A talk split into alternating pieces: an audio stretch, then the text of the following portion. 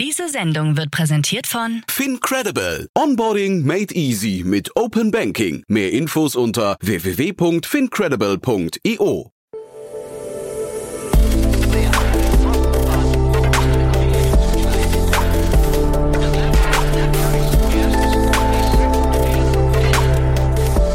Startup Insider Daily.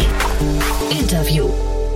Herzlich willkommen zu Startup Insider Daily. Mein Name ist Jan Thomas und heute mal wieder ein Interview. Ich sag's euch, da stecken so viele Learnings drin. Müsst ihr durchhören, müsst ihr weiterempfehlen, am besten Stift und Zettel zücken und mitschreiben, was das Zeug hält. Denn ich spreche heute mit Janis Zech, er ist C E O und Co-Founder von WeFlow. Das Unternehmen baut eine Pipeline-Management-Software für Forecasting und Predictions. Das Ganze an Salesforce angedockt. Ähm, cooles Thema, finde ich.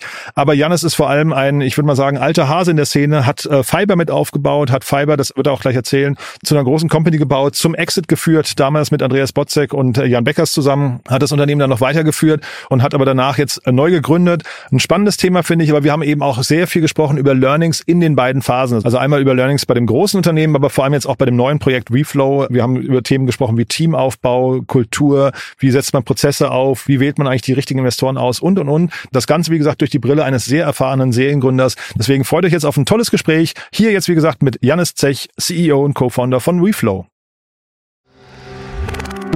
Werbung. Sei dabei beim H T G F Family Day am elften und zwölften Juni in der Station Berlin. Für zwei Tage voller Inspiration und Business. Tauche ein in ein einzigartiges Netzwerkerlebnis mit bis zu eintausendfünfhundert Teilnehmenden. Erkunde das innovative Seed- und Later-Stage-Portfolio des Hightech-Gründerfonds. Lass dich vom vielseitigen Programm inspirieren und knüpfe wertvolle Kontakte. Sichere dir jetzt dein Ticket. Mehr Informationen findest du unter w w w punkt family day H T G F punkt d e. Startup Insider Daily Interview. Sehr schön, ja, ich freue mich. Janis Zech ist hier, C E O und Co-Founder von WeFlow. Hallo Janis. Hi Jan, wie geht's dir? Gut geht's, ja. Bisschen nostalgisch, muss ich sagen, denn äh, ich habe gerade nochmal nachgeschaut. Du warst auf meinem allerersten Cover von Berlin Valley damals drauf, äh, noch in deiner Rolle von, äh, von Fiber, ja, ähm, mit dem Andreas Botzek heißt er, glaube ich, ne? Ähm, genau. Ja. ja, und mit Jan Beckers zusammen, also äh, quasi als Dreamteam damals habt ihr Fiber aufgebaut und äh, vielleicht, lass uns vielleicht damit auch am Anfang, ne? Vielleicht mit deiner Vita, das ist ja, ist ja ganz spannend und dann können wir die Brücke zu WeFlow schlagen, aber vielleicht fangen wir damit an. Ja, sehr gerne. Vielen Dank erstmal für die Einladung und ähm, ja, ich meine, das äh, war auch lustig, äh, ne, dich mal wieder zu sprechen. Ähm, genau, ja, ich bin zweitausendacht nach Berlin, habe zweitausendzehn Fiber gegründet, habe das achteinhalb Jahre gemacht. Ähm, haben das äh, nach sechseinhalb Jahren verkauft, dann noch zweieinhalb Jahre die Firma geleitet, die uns gekauft hat, ähm, waren dann irgendwann, ich glaube so dreihundertfünfzig Leute, zweihundertfünfunddreißig Millionen Gross Revenue, ähm, und ja, war auf jeden Fall eine wilde Zeit, ähm, bevor der Startup-Hype so richtig losging in Europa, und seitdem hat sich zum Glück viel entwickelt, vieles in, in die richtige Richtung gegangen und äh, ja, das ganze Ökosystem natürlich fantastisch entwickelt. Ja. War damals ein wirklich ähm, sagen wir mal, ein Exit mit Ausrufezeichen, ne? Es gab damals noch nicht so viele große Exits. Ähm, jetzt mal vielleicht so der Vergleich, du hast gerade gesagt, ihr wart, ähm, also ihr hattet eine stattliche Größe. Vergleich zu einem kleinen Team jetzt heute, WeFlow, ähm, welcher Teil macht mehr Spaß? Ein großes Team leiten oder ein kleines Team aufbauen? Ich glaube, es hat alles seine Vor- und Nachteile. Ich mochte sowohl die äh, frühe Phase, habe das jetzt auch vor WeFlow mit äh, Beck und Sober nochmal mit meinem, mit meinem Venture Studio gemacht. Also äh, habe da schon eine große Passion für die für die frühe Phase. Aber ähm, ja, ich glaube, auch das Skalieren ist, ist interessant. Hat dann andere Herausforderungen, ist ein bisschen so wie Kinder erziehen, Small Kids, Small Problems, Large Kids, Larger Problems. Ähm, Genau, also ähm, ähm, und die Zyklen werden einfach länger und die Entscheidungen teurer und auch bestimmte Dinge einfach langsamer, die umzusetzen. Das will man natürlich immer vermeiden, ist dann aber häufig äh, doch nicht ganz einfach. Und ähm, ja, glaube ich, also bin sehr, sehr dankbar, dass ich, dass ich die Phase oder diese verschiedenen Phasen sehen durfte. War natürlich jetzt auch keine äh, riesige Firma, aber ähm, sicherlich so, dass sich eine Organisation und auch Kultur sehr stark wandelt, äh, mit irgendwie fünfzig, hundert, zweihundert, dreihundert Mitarbeitern. Das macht schon einen großen Unterschied. Ja. Wenn du nach so einer Erfahrung dann sagst, jetzt Passion für die frühe Phase ist äh, stärker denn je offensichtlich. Ähm, was macht die frühe Phase für dich dann aus? So die Magie der frühen Phase? Ja, ich, ich glaube, ich glaube, es ist immer äh, sehr, sehr exciting, ein neues Produkt zu kreieren äh, und eine, ähm, ein Team zu bauen und, und eine Kultur zu kreieren. Ja, das waren eigentlich immer so die Themen, die mich extrem, die ich extrem spannend fand ähm, und die ich auch nach wie vor total spannend finde, zu sehen, okay, was sind eigentlich die Probleme, die man löst, wie löst man sie bestmöglich und dann die ersten Nutzer, die dann ein Feedback geben und irgendwann dann nach einer langen Zeit sagen, oh, ich liebe das, was ihr macht und das ist, hilft mir so sehr, dass ich dann auch noch dafür Geld bezahle.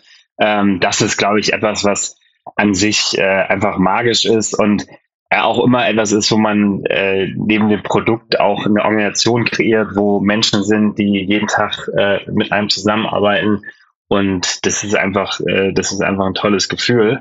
Ähm, und ich glaube, jeder, der irgendwie mal eine Firma oder auch ein Projekt gel- gestartet hat, äh, kann das wahrscheinlich nachvollziehen. Ja. Bevor wir da über weitere Learnings sprechen, lassen wir über das Produkt sprechen, damit man einordnen kann, was wir hier gerade eigentlich inhaltlich ähm, besprechen. WeFlow, wie würdest du es beschreiben? Ja, genau. Wir sind ein Pipeline-Management- und Forecasting-Tool. Äh, ähm, das Problem, was ich immer wieder gesehen habe äh, bei meiner Zeit bei Fiber, Investments mit Point eins oder auch danach, war, dass äh, in der Regel die meisten Teams Salesforce nutzen als C R M, aber Salesforce kein wirklich gutes Workflow-Tool ist und dementsprechend viele Workflows außerhalb von Salesforce stattfinden, die Datenqualität in Salesforce häufig ein Problem darstellt und auch die, sagen wir, die Prozesstreue im Sales-Prozess. Und das wiederum äh, kreiert dann Herausforderungen im Pipeline-Management und Forecasting. Und wir haben ein Tool gebaut, was es äh, vereinfacht, Salesforce zu updaten, Ähm, und da im Prinzip den Reps so äh, drei bis fünf Stunden pro Woche spart, äh, je nachdem, äh, wie intensiv da die Prozesse aufgesetzt sind und dann ähm, die Pipeline anreichert mit äh, quasi äh, äh, Buyer Signals und einen Zugriff gibt auf ähm, äh, Insights über die Pipeline, ähm, anzeigt, was in die Pipeline reingekommen ist, was aus der Pipeline rausgegangen ist ähm, und äh, dann darüber das Forecasting Äh, auch verbessert mit Forecasting-Charts, äh, Predictions äh, und so weiter und so fort. Ja, also das ist im Prinzip der, der Kernprozess ähm, für ähm, ja, Sales- und Account-Management-Teams. Wie bist du jetzt da drauf gekommen? Also warum, woher kommt diese Leidenschaft? Ja, ja ich habe bei Fiber immer Produkt- und Go-to-Market geleitet und ich glaube, wenn man mit einer Produktbrille auf Go-to-Market-Teams schaut, dann sieht man sehr viele Ineffizienzen an Themen, die besser äh, sein könnten. In der Regel ähm, ist es so, dass es mittlerweile dafür Teams gibt, äh, Revenue Operations, die sich im Prinzip darum äh, damit beschäftigen, die gesamte äh, Customer Journey Ende zu Ende zu strukturieren und zu optimieren und damit im Prinzip das ganze System Tooling und auch äh, Prozesse äh, verbessern. Und ähm, und das fand ich einfach schon immer spannend, weil am Ende des Tages, glaube ich, wenn man Software baut, dann kann man äh, Software bauen für irgendwie neue Verticals oder neue Bereiche, die es noch nicht gibt oder halt für Bereiche, die man kennt und besser macht. Und äh, gerade diese diese Salesforce äh, Hygiene-Herausforderung war etwas, was ich einfach immer wieder gesehen habe und was auch wirklich ein sehr ungelöstes Problem ist. Und äh, wenn man die Datenqualität nicht richtig gut hinbekommt, dann ist die Winrate nicht richtig, der Sale, die Sales-Cycle-Length ist nicht richtig, ja. Man hat wenige Leading Indicators, um rauszufinden, ob quasi die Opportunities real sind oder vielleicht eigentlich close lost sein müssten und so weiter und so fort. Also da gibt es einfach viele Details, wo man stark Verbesserungen bringen kann. Und was ich halt sehr, sehr spannend finde, ist immer eine Software zu bauen, die halt idealerweise mehr Umsatz generiert. Ja, und das ist gerade in Zeiten wie heute natürlich extrem wichtig. Und ähm, ich denke, dass äh, ja, in vielen Bereichen gecuttet wurde, aber natürlich in dem Go-to-Market-Bereich und gerade im Sales-Bereich, das ist wichtiger denn je, gerade im Shift zu, zu Profitabilität und äh, effizientes Wachstum. Ähm, von daher, ähm, ja, viel ist einfach ein, ein sehr, sehr spannenden Bereich und da kann man, glaube ich, vielen viel helfen. Ja. Ist aber Salesforce only, ja? Habe ich richtig verstanden? Oder, oder wird sich das nochmal aufhalten? Genau, ist heute, wir integrieren sehr tief mit Salesforce, äh, auch out of the box, so dass man das nutzen kann, ohne, ähm, ohne im Prinzip eine, eine, eine, eine Salesforce-Integration zu machen, einfach via A P Is. Ähm, das ist Salesforce only heute, ähm, aber prinzipiell könnte darunter jedes C R M sitzen. Ähm, ähm, ja, im Moment fokussieren wir uns da auf Salesforce, weil die einfach im Mid-Market und Enterprise-Markt sehr, sehr groß sind ähm, mit zweihundertfünfzigtausend Kunden heute. Mhm. Man sagt ja immer, ähm, dass, also man steht ja, oder also Investoren schauen ja immer so drauf, ist es halt wirklich, ist es ein Produkt, ist es eine Company oder ist es eigentlich nur ein Feature, ne? Warum ist das jetzt nicht nur ein Feature, was du gerade beschreibst? Weil das könnte jetzt eigentlich eine Sache sein, die die Salesforce hinterher, du sagst ja, sie haben das noch nicht, aber sie könnten das ja bauen, wenn sie das bei euch sehen. Also klar, sie können es auch buy or build, ne? Sie könnten es auch kaufen von euch, aber warum ist das eine, eine gute Idee äh, für eine eigene Company? Ja, ja. Ja, ist eine berechtigte Frage natürlich. Also ich glaube, jedes C R M hat Pipeline-Management und äh, die meisten haben auch Forecasting. Ähm, allerdings natürlich äh, dann häufig äh, nicht so, wie wir das, wie wir das machen. Ja. Ähm, Salesforce hat genauso auch Call-Recording und äh, Outbound-Sequences, ja, also ähm, oder auch Marketing-Automation. Trotzdem gibt es Marketo, HubSpot, ähm, Active Campaign, ja, oder im Outbound äh, High Velocity Sales Bereich, äh, Outreach, Sales Loft ähm, oder im, im Call Recording Bereich Gong. Also ich glaube ehrlich gesagt, äh, das, das ist auch das, was viele äh, vielleicht, wo, wo, wo Salesforce ein bisschen falsch gesehen wird. Salesforce ist im Prinzip die Infrastruktur, ist die äh, die die die Middle Layer, dein System of Record. Ähm, und äh, darauf basieren eigentlich in den modernen Go-to-Market-Organisationen diverse Tools, Ähm, die dann sehr gut mit Salesforce zusammenarbeiten oder auch äh, anderen äh, C R Ms. Ähm, und, ähm, und klar, man kann natürlich sich entscheiden, das in Salesforce zu machen, nur dann bekommt man halt keine proprietary Deal Signals, mhm. man bekommt nicht das Interface ähm, und auch nicht die Forecasting Recent Predictions. Ähm, das heißt, diese ganze Intelligenz, die wir da reinbauen, die ist so in Salesforce nicht vorhanden, weil wir halt Salesforce-Daten mit Daten aus Google Workspace, Microsoft drei sechs fünf zusammenbringen und dann auch eigene Modellierung, um das Ganze ähm, smart und, und, und übersichtlich zu gestalten. Ähm, genau, aber das ist natürlich äh, ist natürlich immer, immer ein Thema. Ne?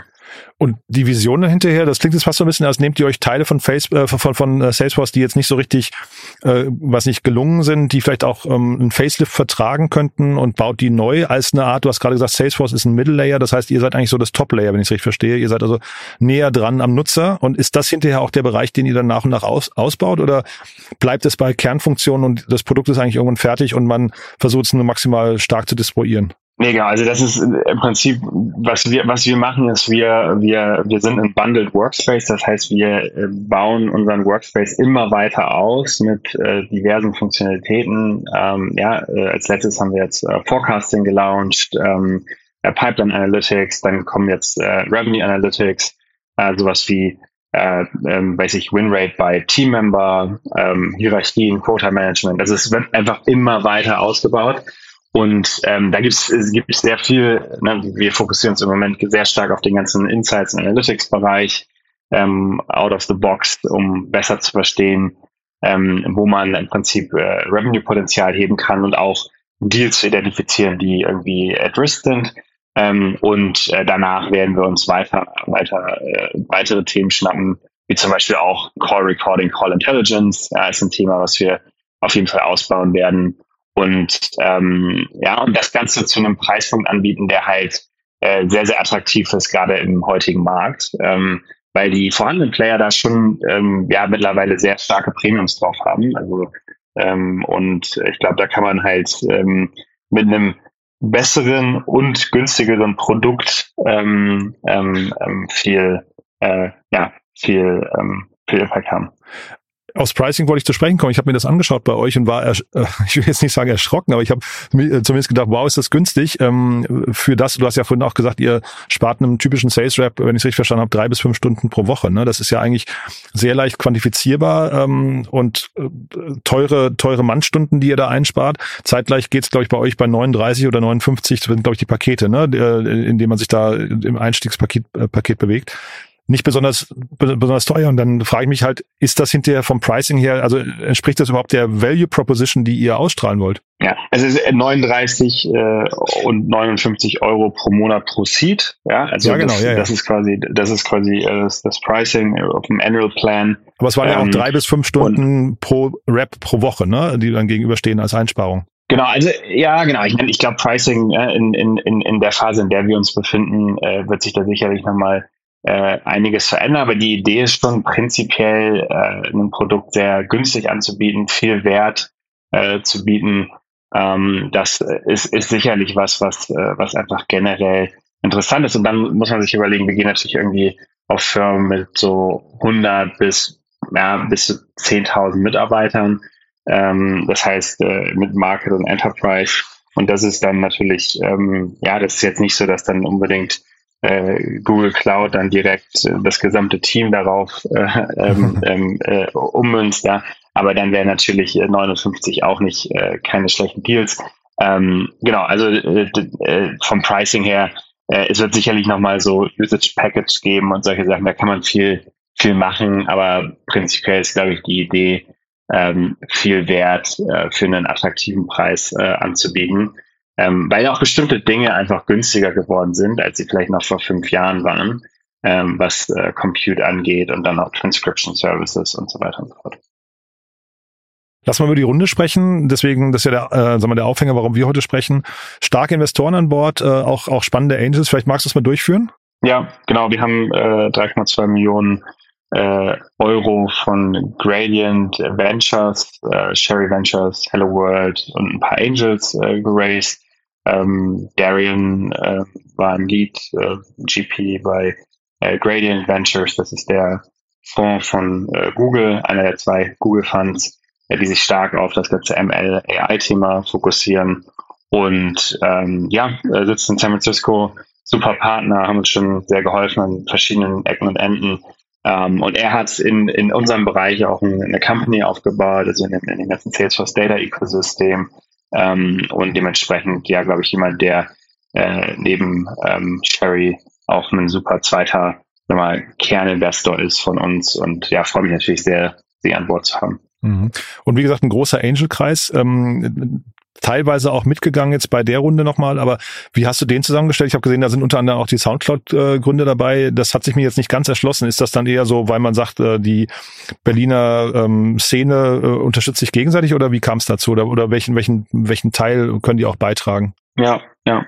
Ja, erstmal äh, sind eigentlich fast nur Operator äh, auf dem Cap-Table ähm, und die meisten damit auch Gründer. Ähm, Und äh, ja, im Prinzip, glaube ich, immer wichtig zu gucken, dass man Angels findet, die einem helfen und die im Zweifel auch äh, äh, im, im Interesse haben zu helfen.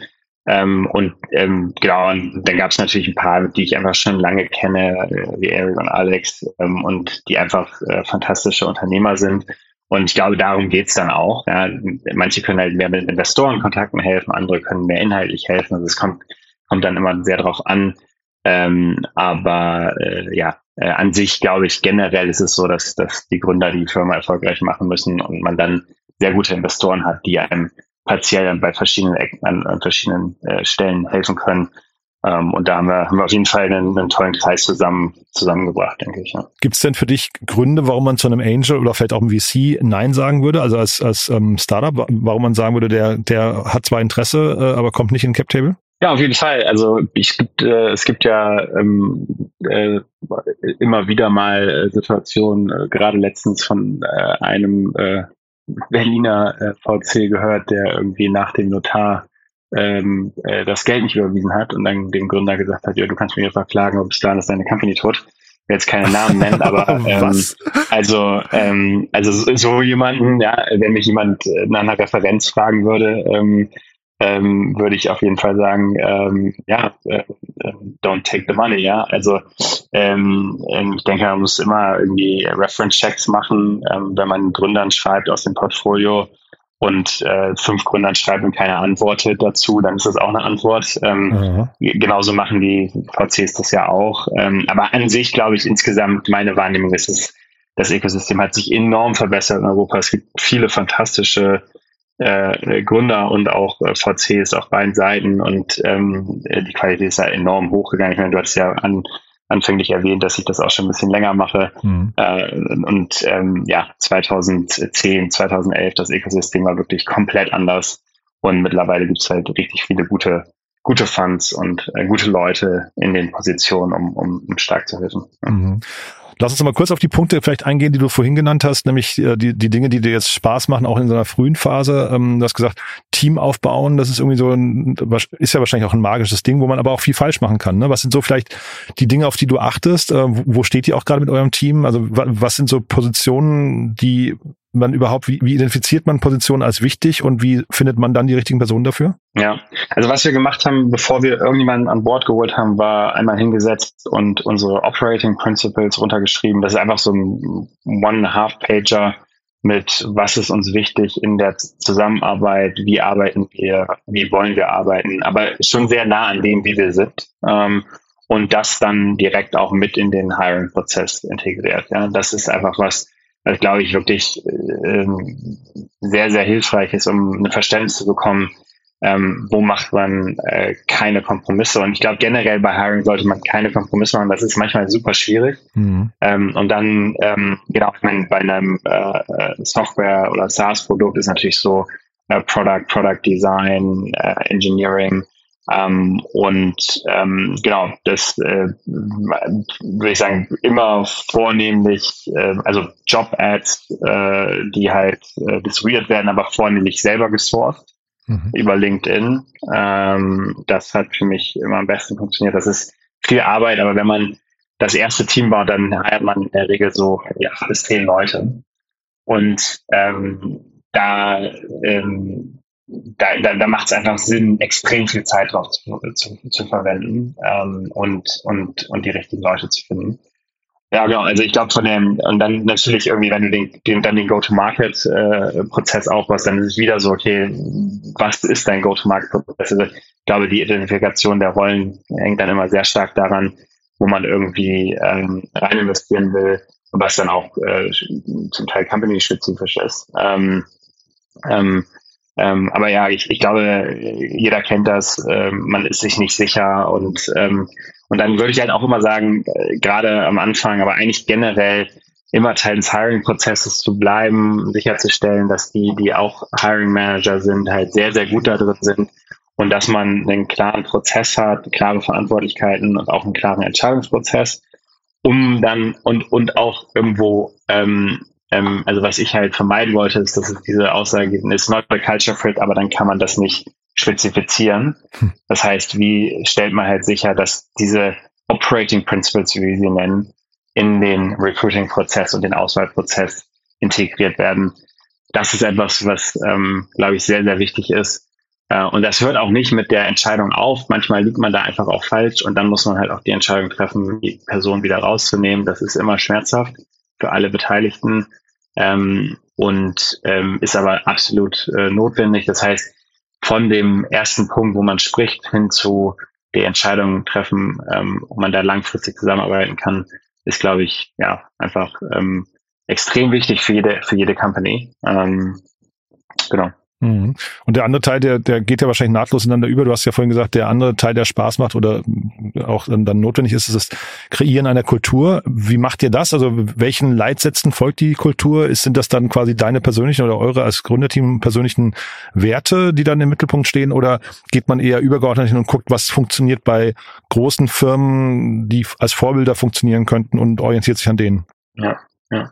Also, äh, genau, ich meine, wir sind jetzt äh, komplett remote, ja, und mhm. also wirklich remote und äh, wir haben verschiedene Dinge einfach immer wieder getestet. Also ähm, erstmal, wie kommunizieren wir, wie wollen wir unsere Refinements machen, wir wollen unsere Demos machen, wir wollen unsere Stand-Ups machen, wollen wir die überhaupt machen, wollen wir die Sync machen oder Async machen. Ähm, wir haben eigentlich auch da wieder ein ziemlich simples Doc geschrieben, so ein Weekly Schedule, der halt für alle gleich ist, ja, montags irgendwie Stand-Up in einen Slack-Channel, mittwochs Refinements, auch Asynchronous, haben wir vorher äh, synchron gemacht, war viel besser Async, weil sich Leute anschauen können, worum es geht, was man bauen muss und dann im Prinzip auch kommentieren kann und das auch wieder iterieren kann und das direkt dokumentiert ist in unseren, in unseren Tools äh, und dann freitags macht jeder eine Demo. Uh, dann machen wir alle zwei Monate eine Retro als gesamtes Team. Also wir haben da einfach unsere unsere Art und Weise gefunden, wie wir zusammenarbeiten. Und dann gibt es natürlich teamspezifische Sachen. Uh, und ich glaube, das ist das ist relativ wichtig, dass man das irgendwie klar bekommt. Ähm, wir machen so äh, ähm, ähm, regelmäßige Umfragen, wie wir uns raten gegenüber unseren Operating Principles. Also es gibt einfach eine Vielzahl an Themen, die da, die da stattfinden. Aber das ist an sich relativ lean. Also mhm. wir, glaube ich, wollten unbedingt eine Kultur kreieren. Also ne, unser Operating Principles, das Founder Mindset, Getting Things Done, Master Your Craft, uh, Teams are Magical. Also und äh, ja, Getting Things Done. Ja, ich meine, das äh, geht dann halt auch stark darum zu gucken, dass man halt wirklich sehr produktiv ist und Leute findet, die halt auch viel, ähm, sagen wir, Zufriedenheit daraus finden, dass sie einfach generell produktiv sind und Sachen shippen und ähm, also ein Learning oder eine Sache, die wir zum Beispiel hier bei, bei WeFlow, glaube ich, ganz gut gemacht haben, ist halt, wir haben so Leute gefunden, die irgendwie fünf bis zehn Jahre Berufserfahrung in einem bestimmten Bereich haben, also wahrscheinlich ein bisschen mehr, wahrscheinlich auch ein bisschen teurer sind, aber halt extrem gerne äh, produktiv sind und extrem gerne Dinge bauen. Und das ist eigentlich egal, ob das im Design oder Engineering oder Product-Bereich ist oder auch im Go-to-Market-Bereich. Ja? Leute, die halt mhm. im Prinzip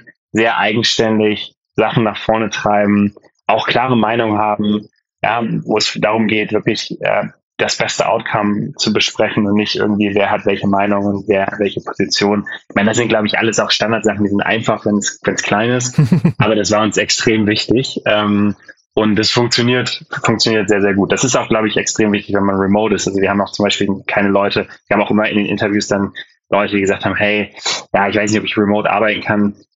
Totales Verständnis, ist nicht für jeden und das ist auch total in Ordnung, aber dann passt das hier einfach nicht, weil das wird sich nicht verändern. Also ich glaube, man kann eine fantastische Remote-Company bauen, man kann eine fantastische On-Site-Company bauen, aber das muss halt klar sein. Aber es sehr schwierig ist, dieses hybride Modell, wo jetzt auch viele gerade mit strugglen, Ähm, weil man einfach anders arbeitet generell mhm. und auch andere Leute braucht. Manche wollen das eine, andere wollen das andere und das bringt man halt schwer zusammen. Ja. Und dieses komplett Remote, ich höre raus, das würdest du he- heute auch genau wieder so entscheiden. Oder gibt's gibt's auch Dinge, wo du sagst, das sind große Nachteile, die man zumindest, bevor man sie, sich dafür entscheidet und diesen Schritt geht, ähm, zumindest in Betracht ziehen muss? Ja, es hat wie alles auch wieder Vor- und Nachteile. Ich würde sagen, Vorteil ist äh, definitiv, dass man natürlich einen ganz anderen Talentpool hat und wirklich fantastische Leute ähm, aus einem viel größeren äh, Bereich finden kann. Äh, und das ist jetzt nicht der Kostenvorteil. Das ist ziemlich wichtig. Das ist jetzt nicht der Kostenvorteil, sondern das ist vor allen Dingen der, sagen wir mal, die Qualitätsvorteil und auch Time to Hire. Das ist, das ist schon wirklich sehr, sehr gut. Und ähm, das andere, äh, was halt sehr, sehr schwer ist, ist halt äh, remote zusammen Spaß zu haben. Also dieses, wir machen irgendwie hier äh, Donnerstag äh, oder Freitag irgendwie äh, After-Work-Drinks oder solche Sachen, sehr, sehr schwierig. Wir machen zweimal im Jahr eine Woche Auszeit zusammen, wo wir irgendwo uns eine Woche in Portugal oder irgendwo treffen und dann machen wir ein paar schöne Sachen zusammen. Das ist fantastisch, also das, das macht immer riesen Spaß. Aber das ist auch klar so kommuniziert und das weiß jeder. Und ansonsten versuchen wir dann auch nicht, Leute in irgendwelche Zoom-Partys zu zwängen, wenn es irgendwie nur Pain ist, ja, sondern ähm, akzeptieren dann, dass es halt, äh, dass es halt schwieriger ist. Ähm, wir haben unsere äh, so äh, Async Lunch, Lunches, äh, nicht Async, äh, einfach so, so Zoom Lunches, so, wo Leute dann dazukommen, kommen, aber es ist auch äh, optional äh, und ab und zu spielen wir ein Spiel zusammen, das funktioniert ganz gut. Aber das ist, äh, das, ne, und das ist, glaube ich, auch wieder was, wenn Leute das suchen und das brauchen, dann sind wir einfach nicht der richtige Ort. Ich glaube, Kultur ist genau das, zu wissen, was man ist und was man auch nicht ist und was man auch nicht sein kann und dann das auch klar zu kommunizieren mhm. und sich dessen bewusst zu sein und Leute zu finden, für die das genau das Richtige ist und nicht das, was sich dann komisch anfühlt. Weil ich glaube, das Schlimmste ist halt, wenn man in einer Firma arbeitet und die ganze Zeit irgendeine Rolle spielt und irgendwie ist, wie man nicht sein will. Mhm. Das ist halt auf Dauer sehr anstrengend. Und ähm, ja, von daher das von vornherein zu klären, beidseitig, ist, ist glaube ich, extrem wichtig für die Zusammenarbeit. Sehr cool. Du, dann mach doch zum Schluss noch gerne nochmal äh, Werbung in eigener Sache. Ähm, wir haben ja jetzt schon so drüber gesprochen, das Produkt von euch ähm, ist, ist relativ klar. Wer kann sich denn bei euch melden und ähm, wie kann man es ausprobieren? Wie, wie lange dauert so eine Integration? Äh, tut das weh, das auszuprobieren? Kostenlose Versionen und solche Geschichten? Ja, ja, genau. Also ähm, äh, get weflow dot com, ähm, einfach auf die Webseite gehen äh, oder äh, uns kontaktieren via LinkedIn oder E-Mail, ja. Vorname.Nachname at get weflow dot com. Äh, man kann das Produkt einfach über die Website testen, braucht dafür einen Salesforce-Account, kostet nichts und ähm, genau, wir würden uns natürlich auch freuen, mit euch zu sprechen. Generell nutzen das äh, Sales Leader und Revenue Operations Leader und auch äh, Account Executives und Account Manager und Customer Success Manager. Alle die, die im Prinzip einen schnelleren, einfachen Weg haben wollen, um Salesforce zu updaten und eine einfache Art äh, zu verstehen, äh, wo Deals stehen ähm, und wie die Pipeline sich verändert und dann auch daraus das Forecasting abzuleiten, um einfach bessere Forecasting-Qualität äh, zu, zu erzielen. Ähm, genau, das, das, das machen wir. Äh, würden uns freuen, von euch zu hören. Ähm, pingt mich einfach an. Super. Jan, es hat großen Spaß gemacht. Ganz lieben Dank für die vielen Learnings, auch die du geteilt hast. Haben wir irgendwas Wichtiges vergessen für den Moment? Nee. Ähm, erstmal vielen, vielen Dank, dass, äh, dass ihr uns eingeladen habt. War schön, dich mal wieder gesprochen zu haben. Fand ich auch. Ähm, ja. Ich hoffe, wir sehen uns bald mal wieder. Und ähm, nee, erstmal alles Gute. Viel Erfolg cool. euch weiterhin. Ebenso, ne? Bis dann. Ciao. Bis dann. Ciao. Startup Insider Daily. Der tägliche Nachrichtenpodcast der deutschen Startup-Szene. Ja, das war Janis Zech, C E O und Co-Founder von WeFlow, und ich habe es euch vorher gesagt, echt ein cooles Gespräch. Ich hoffe, ihr habt mitgeschrieben. Ich habe das auf jeden Fall getan. Da sind sehr, sehr viele Learnings drin, die wir, glaube ich, nochmal weitertragen werden an anderer Stelle. Falls ihr jemanden kennt, der oder die hier mal reinhören sollten, unbedingt weiterempfehlen. Vielleicht kennt ihr Menschen, die gerade dabei sind, in einer ähnlichen Phase oder davor ein Unternehmen aufzubauen. Ich glaube, wie gesagt, das Wissen von Janis ist an der Stelle Gold wert. Ja, danke fürs Weiterempfehlen. Euch einen tollen Tag und natürlich wie immer der kurze Hinweis auf unsere Plattform. Ihr wisst, wir bauen ja momentan das größte Verzeichnis für die deutsche Startup-Szene auf, für die deutschsprachige Startup-Szene, um genau zu sein, also Deutschland, Österreich und die Schweiz. Da findet ihr nach und nach alle Profile von Startups, die man kennen sollte. Dazu natürlich die ganzen Gründerteams, Management, die Business Angels, V Cs, alle Podcasts, in denen sie aufgetreten sind, ganz viele Nachrichten und ein großes Jobboard. Also ein tolles Projekt, glaube ich. Rundumversorgung quasi an Informationen für die Startup-Szene. Schaut euch das gerne mal an unter w w w punkt startup insider punkt d e und natürlich auch gerne das weiterempfehlen. Dafür vielen Dank, euch einen tollen Tag und wir hören uns vielleicht nachher nochmal wieder und falls nicht nachher, dann hoffentlich spätestens morgen. Bis dahin, alles Gute. Ciao, ciao.